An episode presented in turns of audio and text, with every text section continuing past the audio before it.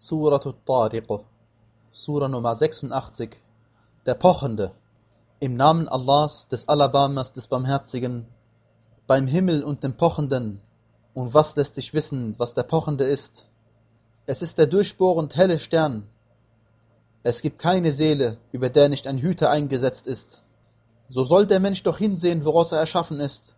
Er ist aus sich ergießendem Wasser erschaffen, das zwischen der Lende und der weiblichen Brust hervorkommt. Er hat die Macht dazu, ihn zurückkehren zu lassen. Am Tag, da die geheimsten Gedanken geprüft werden, da hat er weder Kraft noch einen Helfer.